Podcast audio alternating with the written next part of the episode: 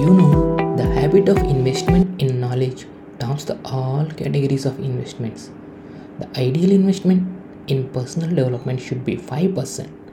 You can sign up for book reading club, public speaking like Toastmasters International, spend on non-fiction books, join a seminar, take training classes, find a positive community and many more options.